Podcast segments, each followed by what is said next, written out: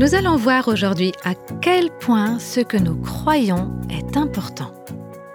Ce qu'on croit au sujet de Dieu, ça détermine si on va être victorieux dans notre combat contre le péché et aussi si on sera prêt ou prête à tenir bon pour Dieu, non seulement quand on est soumis au doute ou à la tentation, mais aussi quand tenir bon pour Dieu, ça nous oblige à prendre des risques vis-à-vis de notre milieu culturel. Vous écoutez le podcast Réveille nos cœurs. Nous poursuivons aujourd'hui notre étude biblique sur la manière surprenante dont Dieu choisit les personnes qu'il attire à lui et qu'il appelle pour servir ses objectifs. Voici donc la suite de cette série intitulée Rahab et le fil de la rédemption. Nous étudions ensemble la vie d'une femme de l'Ancien Testament qui s'appelle Rahab, qui n'était pas forcément partie du bon pied. Mais qui d'entre nous est parti du bon pied dans la vie? La question se pose. On est tous pécheurs par nature et seule la grâce de Dieu peut faire de nous des personnes saintes. Et je trouve extraordinaire de considérer la vie de Rahab, cette femme qui, dans le Nouveau Testament comme dans l'Ancien, est qualifiée de prostituée, oui, et de réfléchir à ce que Dieu a fait de la vie de cette femme à cause de sa grâce. Et au fil de cette série, on découvre que c'est tout simplement stupéfiant. C'est une grâce extraordinaire, la façon dont Dieu a trouvé Rahab, comme il l'a choisi, comme il a insufflé la foi dans son cœur et qu'il l'a amené dans sa communauté de la foi. Et là, aujourd'hui, on arrive au beau milieu de l'histoire. Si vous avez votre Bible, on va lire ensemble dans le livre de Josué au chapitre 2. Vous vous souvenez que les deux espions d'Israël étaient entrés dans le pays. Ils avaient trouvé la maison de Rahab, une maison construite sur le mur de la ville de Jéricho, dans les murailles. Et le roi de la ville avait entendu dire que des espions étaient venus d'Israël. Et il avait envoyé des hommes chez Rahab et il avait ordonné qu'elle lui livre les espions. Mais Rahab avait caché les deux espions sur le toit de sa maison, sous du lin qui séchait là-haut, et elle avait envoyé les hommes du roi sur une fausse piste. Alors on reprend la lecture au verset 8 de ce deuxième chapitre de Josué. J'aimerais juste relire le passage dont on a parlé la dernière fois parce qu'il présente bien le sujet dont on va parler aujourd'hui. Avant que les espions se couchent, Rahab monta vers eux sur le toit et leur dit Je le sais, l'Éternel vous a donné ce pays. La terreur que vous nous inspirez nous a saisis, et tous les habitants du pays tremblent devant vous, car nous avons appris comment, à votre sortie d'Égypte, l'Éternel a mis à sec devant vous les eaux de la mer Rouge. Au moment où ces événements se sont produits, Rahab n'était probablement qu'une enfant, enfin on ne sait même pas s'il était déjà venu au monde, ça s'était passé 40 ans plus tôt, mais en tout cas, Rahab en avait entendu parler. Et elle continue, Nous avons appris comment vous avez traité les deux rois des Amoréens au-delà du Jourdain, Sion et Og, que vous avez dévoués par interdit. Nous l'avons appris, et nous avons perdu courage. Et tous nos esprits sont abattus à votre aspect, car c'est l'Éternel, votre Dieu, qui est Dieu en haut dans les cieux et en bas sur la terre. Donc Rab fait cette incroyable déclaration de foi, j'ai entendu et je crois. Je ne sais pas grand-chose, mais le peu que je sais, je crois que c'est vrai. Et puis au verset 12, elle continue, Et maintenant, je vous prie, jurez-moi par l'Éternel que vous aurez pour la maison de mon Père la même bonté que j'ai eue pour vous. Comment est-ce que Rab a fait preuve de bonté à l'égard des deux espions? Eh bien, elle ne les a pas livrés aux autorités, elle les a cachés, elle les a protégés en envoyant sur une fausse piste ceux qui les recherchaient. Alors elle dit à ces deux hommes, J'ai fait preuve de bonté à votre égard, je vous ai sauvé la vie, je vous en supplie, agissez de même à l'égard de la famille de mon Père. Je continue la lecture, versets 12 à 15. Donnez-moi l'assurance que vous laisserez vivre mon Père, ma mère, mes frères, mes sœurs et tous ceux qui leur appartiennent, et que vous nous sauverez de la mort. Et ces deux hommes lui répondirent, Nous sommes prêts à mourir pour vous si vous ne divulguez pas ce qui nous concerne. Et quand l'Éternel nous donnera le pays, nous agirons envers toi avec bonté et avec fidélité. Rab les fit descendre avec une corde par la fenêtre, car la maison qu'elle habitait était sur la muraille de la ville. On va regarder d'un peu plus près ce dernier paragraphe. Tout d'abord, il faut dire que pendant des années, il y a certains critiques bibliques qui ont essayé de discréditer euh, les Écritures. Ils disaient que l'histoire de Jéricho n'avait aucune crédibilité historique et un de leurs arguments était qu'il n'y avait aucune preuve de l'existence de maisons construites dans les murs d'une ville dans cette partie du monde. En tout cas, jusqu'en 1907. En 1907, il y a deux archéologues allemands qui ont fait des fouilles et qui ont trouvé des parties de la ville de Jéricho. Et leurs découvertes ont confirmé une grande partie du témoignage biblique dont on dispose depuis très longtemps. Ils ont confirmé qu'il s'agissait d'une ville puissamment fortifiée.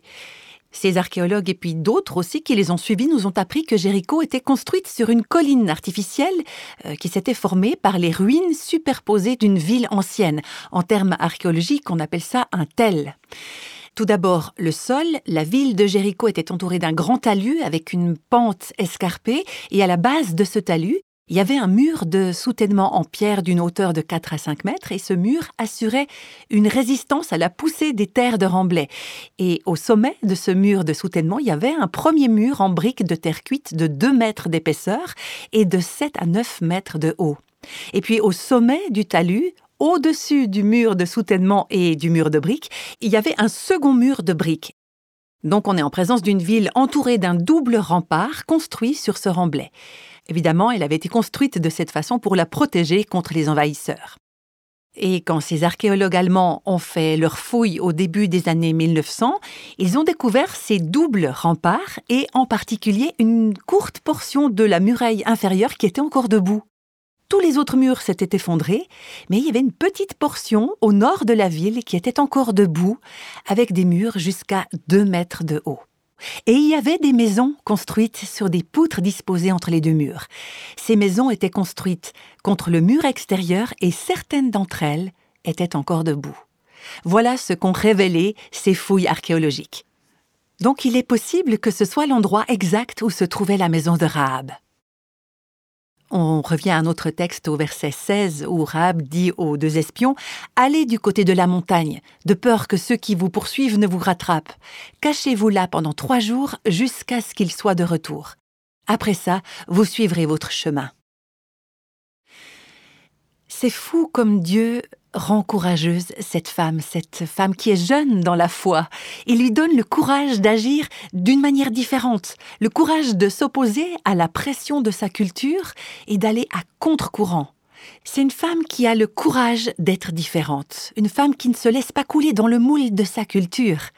Et c'est ce qu'on a demandé à Dieu de faire dans le cœur des personnes qui nous écoutent hein, à travers ce ministère de Réveil nos cœurs, que Dieu nous donne le courage d'aller à contre-courant de la culture ambiante. Ce que Rahab a fait, c'était très courageux, parce que le fait de cacher les deux espions envoyés par Israël, le peuple qui venait conquérir Jéricho, ça représentait une trahison de sa part. Et il me semble que la véritable motivation qui lui a donné le courage d'aller à contre-courant de sa culture, c'est la conviction qu'elle a exprimée aux espions. Je crois que votre Dieu est le seul Dieu il est Dieu en haut dans le ciel et en bas sur la terre. Et à cause de sa conviction, Rahab était prête à risquer sa vie malgré le peu de connaissances qu'elle avait de Dieu. Nous, aujourd'hui, on en sait tellement plus. On a toute la parole de Dieu. On a la connaissance des voix de Dieu, de ses œuvres, des histoires et des récits que Rahab n'aurait peut-être jamais imaginés, des événements qui ne s'étaient pas encore produits à son époque et que nous, on peut trouver dans les Écritures il y a des moments où on doit prendre le contre-pied de notre culture et être prêt, être prête à prendre des risques pour faire ce qui est juste, pour être du côté de Dieu et de ses enfants, si on croit vraiment, comme Rahab l'a fait, que Dieu est souverain dans le ciel et sur la terre. Et ça nous donnera le courage de faire ces choix difficiles pour le bien de Christ et pour son royaume. Le courage de Rahab était enraciné dans sa vision de Dieu. Et c'est important de souligner que notre vision de Dieu est déterminante. Ce qu'on croit au sujet de Dieu, ça détermine si on va être victorieux dans notre combat contre le péché, et aussi si on sera prêt ou prête à tenir bon pour Dieu, non seulement quand on est soumis au doute ou à la tentation, mais aussi quand tenir bon pour Dieu, ça nous oblige à prendre des risques vis-à-vis de notre milieu culturel. Alors cette femme, Rahab, elle sait que Dieu est souverain. Elle sait que Dieu a donné cette terre aux Israélites. Elle sait très bien qu'elle est sous le coup d'une condamnation à mort, et qu'elle est vouée à la mort comme tout le monde à Jéricho. Et elle dit Je sais que Dieu a livré le pays entre vos mains. Elle sait qu'elle mérite de mourir. Il y a quelque chose dans sa conscience qui le lui dit. Elle sait que la ville de Jéricho va être prise et qu'elle mérite de mourir. Comme toutes les personnes qui ont vécu et qui vivent encore aujourd'hui sur la terre, parce que le salaire du péché, c'est la mort. Je crois que c'est pour cette raison que les Écritures nous disent si clairement que Rahab était une femme pécheresse. Elles insistent encore et encore sur le fait que c'était une prostituée. Alors pourquoi dire ça? C'est pour qu'on se rappelle que Rahab était une pécheresse qui méritait son jugement. C'est un constat qui s'applique à nous tous en fait. Notre nature à nous, elle est marquée, elle est entachée par le péché. Et par là, toutes et tous, on tombe sous le jugement de Dieu. Et si Dieu peut sauver cette femme et racheter sa vie de la destruction, il peut tout aussi sûrement le faire pour votre vie et pour la mienne. Et c'est ce que Dieu nous montre dans la vie de Rahab. Il manifeste son incroyable grâce. Rahab dit au verset 12 Et maintenant, je vous prie, jurez-moi par l'Éternel que vous aurez pour la maison de mon Père la même bonté que j'ai eue pour vous. Elle sait que Jéricho va être rayé de la carte, elle sait que le peuple de Dieu va s'emparer du pays, elle sait qu'elle mérite de mourir comme tous les habitants de Jéricho, mais elle demande grâce. Grâce, s'il vous plaît, ne me traitez pas comme je le mérite. Est-ce que vous voulez bien me faire grâce? Donnez-moi la garantie que vous sauverez mon père et ma mère, mes frères et sœurs et tous ceux qui leur appartiennent, et que vous nous délivrerez de la mort ce que Rahab est en train de faire là, c'est qu'elle supplie qu'on la sauve de la colère à venir. Elle demande à ces deux hommes, qui représentent le Dieu d'Israël, de lui permettre de vivre. Elle veut trouver le salut au sein de la communauté juive de l'Alliance. Elle se rend compte que pour elle, ça signifie quitter son peuple. Ils vont tous mourir, ils sont tous sous le jugement. Elle aussi, elle est sous le jugement, mais elle demande à être épargnée. Elle demande qu'on lui fasse grâce. Elle se rend compte que pour ça, elle va devoir se séparer des gens avec qui elle a toujours vécu. Et elle va devoir s'intégrer à la communauté juive de l'Alliance, et c'est ce qu'elle veut. Elle se rend compte que son seul espoir, c'est de lier son sort au Dieu d'Israël et au peuple de ce Dieu. On pourrait dire que ces deux hommes qui sont venus chez elle sont pour elle comme une bouée de sauvetage. Et elle la prend, cette bouée de sauvetage. Elle s'y cramponne. Elle comprend que sans cette bouée de sauvetage, il n'y a pas d'espoir de survie. Et elle implore grâce. Elle demande qu'on fasse preuve de bonté envers sa famille, comme elle a fait preuve de bonté envers ces deux hommes. C'est très intéressant. Ce mot bonté apparaît deux ou trois fois dans ce passage, hein, et il traduit le mot hébreu chesed. En français, on pourrait appeler ce mot H-E-S-E-D. C'est un mot hébreu fabuleux, merveilleux. C'est un des mots les plus riches de toute l'écriture. C'est impossible de le traduire par un seul mot en français. C'est un mot qui parle d'amour loyal, d'amour inébranlable, de fidélité c'est l'amour qui est fondé sur une promesse ou une alliance. Et quand on parle du récède de Dieu, nos versions françaises traduisent selon les cas par bonté, grâce, miséricorde, bienveillance.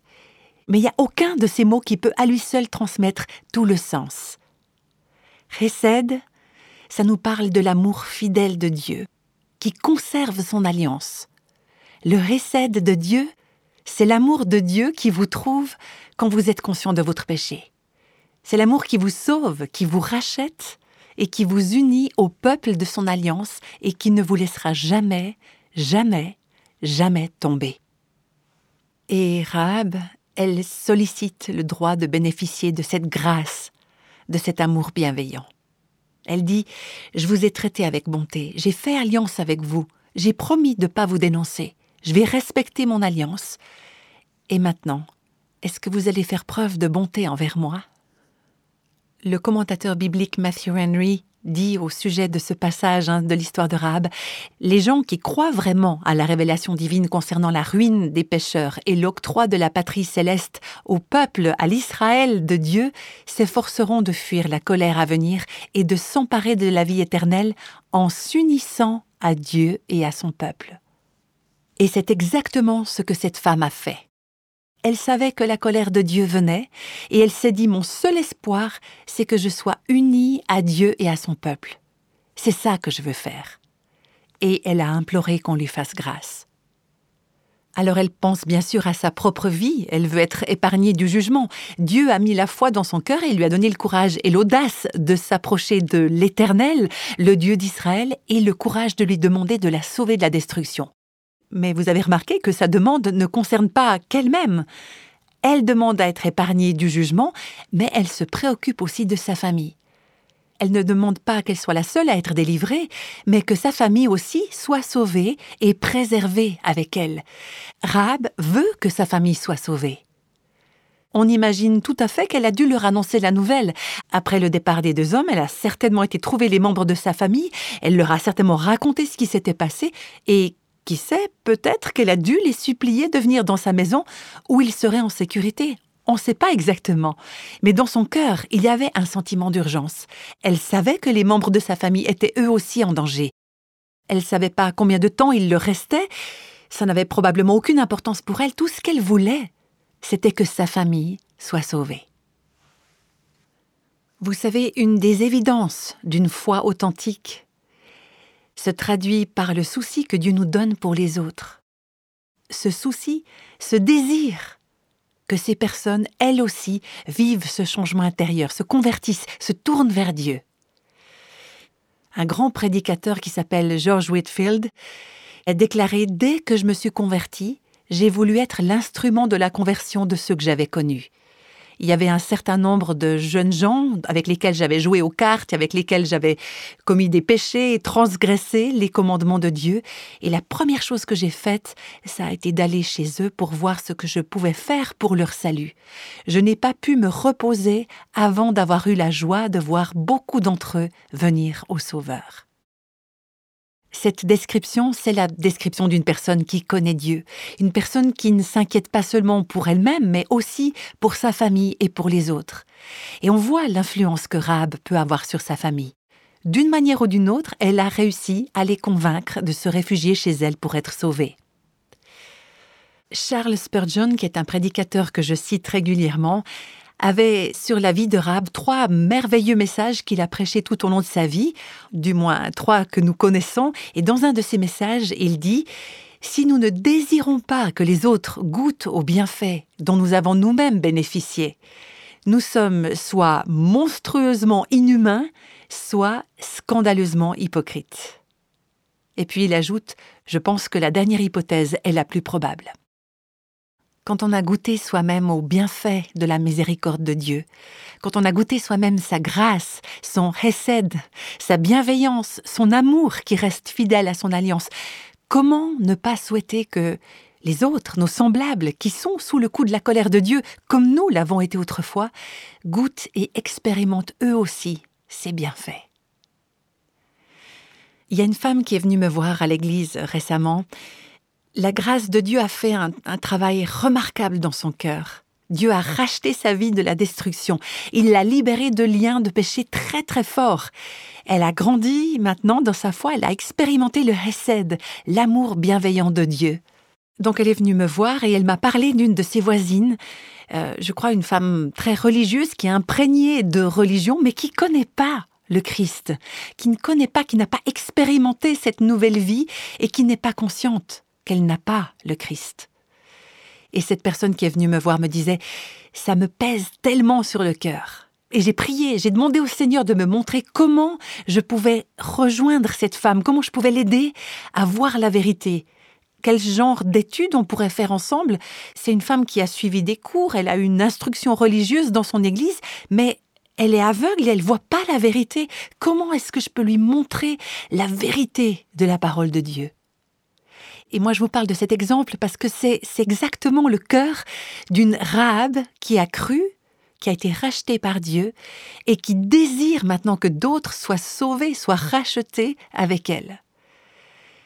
Et nous, à Réveil nos cœurs, on reçoit beaucoup de lettres, d'emails, de, messages de personnes, et il y a beaucoup de, de, mères aussi parmi ces personnes qui nous expliquent comment elles ont à cœur leurs enfants, leurs conjoints, leurs parents, leurs amis, c'est vraiment le cœur de personnes rachetées qui veulent que les autres soient aussi amenés à la foi. Et ce, fardeau, si on peut dire les choses comme ça, ce fardeau pour vos enfants, ce désir que votre famille connaisse le Christ comme vous, vous le connaissez, c'est une preuve que vous appartenez à Dieu, que vous êtes enfant de Dieu. Je vous parlais tout à l'heure de Charles Spurgeon hein, qui nous a transmis trois messages au sujet de Rab, quelque chose qu'il a commencé à prêcher huit ans après sa propre conversion à Christ, il avait tout juste 23 ans, et il donne des exemples pratiques pour ses auditeurs. Voilà ce qu'il écrit. Jeune fille, vous qui avez un père qui déteste le Sauveur, priez pour lui. Vous qui êtes mère et qui avez un fils qui se moque de Christ, implorez Dieu pour lui. Mes amis, nous n'imaginons pas ce que nous devons aux prières de nos parents. Je crois que je ne pourrai jamais assez remercier Dieu pour la mère qui intercède. Je pensais alors que c'était bien désagréable de devoir passer un moment dans la prière et dans les larmes. Ma mère me faisait souvent pleurer à cette époque. Si quelqu'un d'autre avait essayé de me parler de ces sujets, j'aurais bien rigolé. Mais quand ma mère se mettait à prier, qu'elle suppliait le Seigneur en lui disant Sauve mon fils Charles, et que ma mère s'effondrait, qu'elle ne pouvait plus rien ajouter d'autre tellement elle pleurait, c'était impossible de ne pas se mettre à pleurer aussi. Et j'aimerais vous poser cette question en toute simplicité. Est-ce que vous plaidez auprès de Dieu pour la vie spirituelle des membres de votre famille? Pour leur cœur, pour leur âme, pour que ces personnes soient sauvées? Alors soyons très clairs, vous ne pouvez pas les sauver. Vous ne pouvez pas les forcer à croire mais vous pouvez supplier Dieu comme Rahab a supplié les deux espions. S'il vous plaît, sauvez-les aussi. Dans votre entourage immédiat, que ce soit des membres de votre famille, de vos amis proches, qui a besoin du Sauveur? Et puis j'aimerais aussi vous poser cette deuxième question. Est-ce que vous avez renoncé à prier? L'autre jour, il y a une femme qui m'a parlé d'une de ses sœurs et de son beau-frère. Le beau-frère est en train de mourir d'un cancer et elle m'a dit que depuis toutes ces années, le couple est farouchement mais véritablement opposé au Christ et se moque de l'Évangile. Et voilà qu'aujourd'hui, le mari est en train de mourir. Et cette femme m'a dit, j'ai prié pour eux avec beaucoup, beaucoup d'ardeur. Et puis, finalement, j'ai abandonné. Je me suis dit qu'il n'y avait rien à faire, que ce couple ne croirait jamais en Dieu. Et puis, elle a ajouté, il y a quelques années, Dieu m'a convaincu de recommencer à prier et de le supplier pour leur salut. Alors actuellement, il n'y a toujours aucun signe de changement dans leur cœur, et mon beau-frère est en train de mourir. Et elle m'a dit, je, je m'accroche au Seigneur, je supplie Dieu chaque jour, s'il te plaît, amène-les à la foi. Alors ne nous décourageons pas, continuons de prier. Seigneur, ne te contente pas de me sauver, sauve aussi ma famille, mes amis. S'il te plaît, Seigneur, montre ton Hesed, ton amour bienveillant à ceux que j'aime.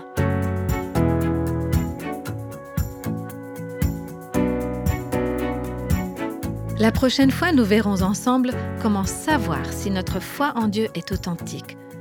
Mais avant de nous quitter pour aujourd'hui, nous allons encore prier ensemble.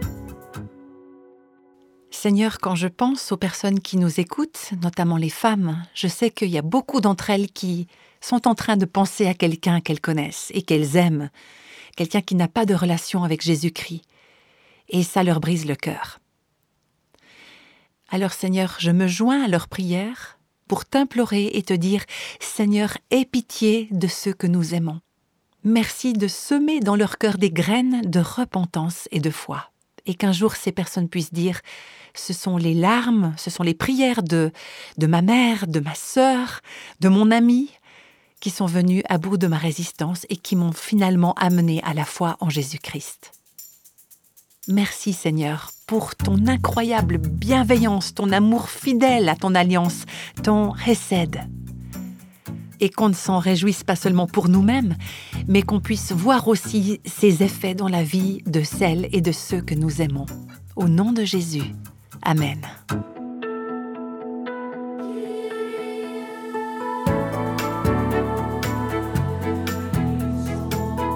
Tous les extraits de la Bible sont tirés de la version Louis II 1910. Réveille nos cœurs est le ministère francophone de Revive Our Hearts, initiative de Life Action Ministries avec Nancy DeMoss Volgemuth. avec les voix de Christine Raymond et Jeannette Kosman.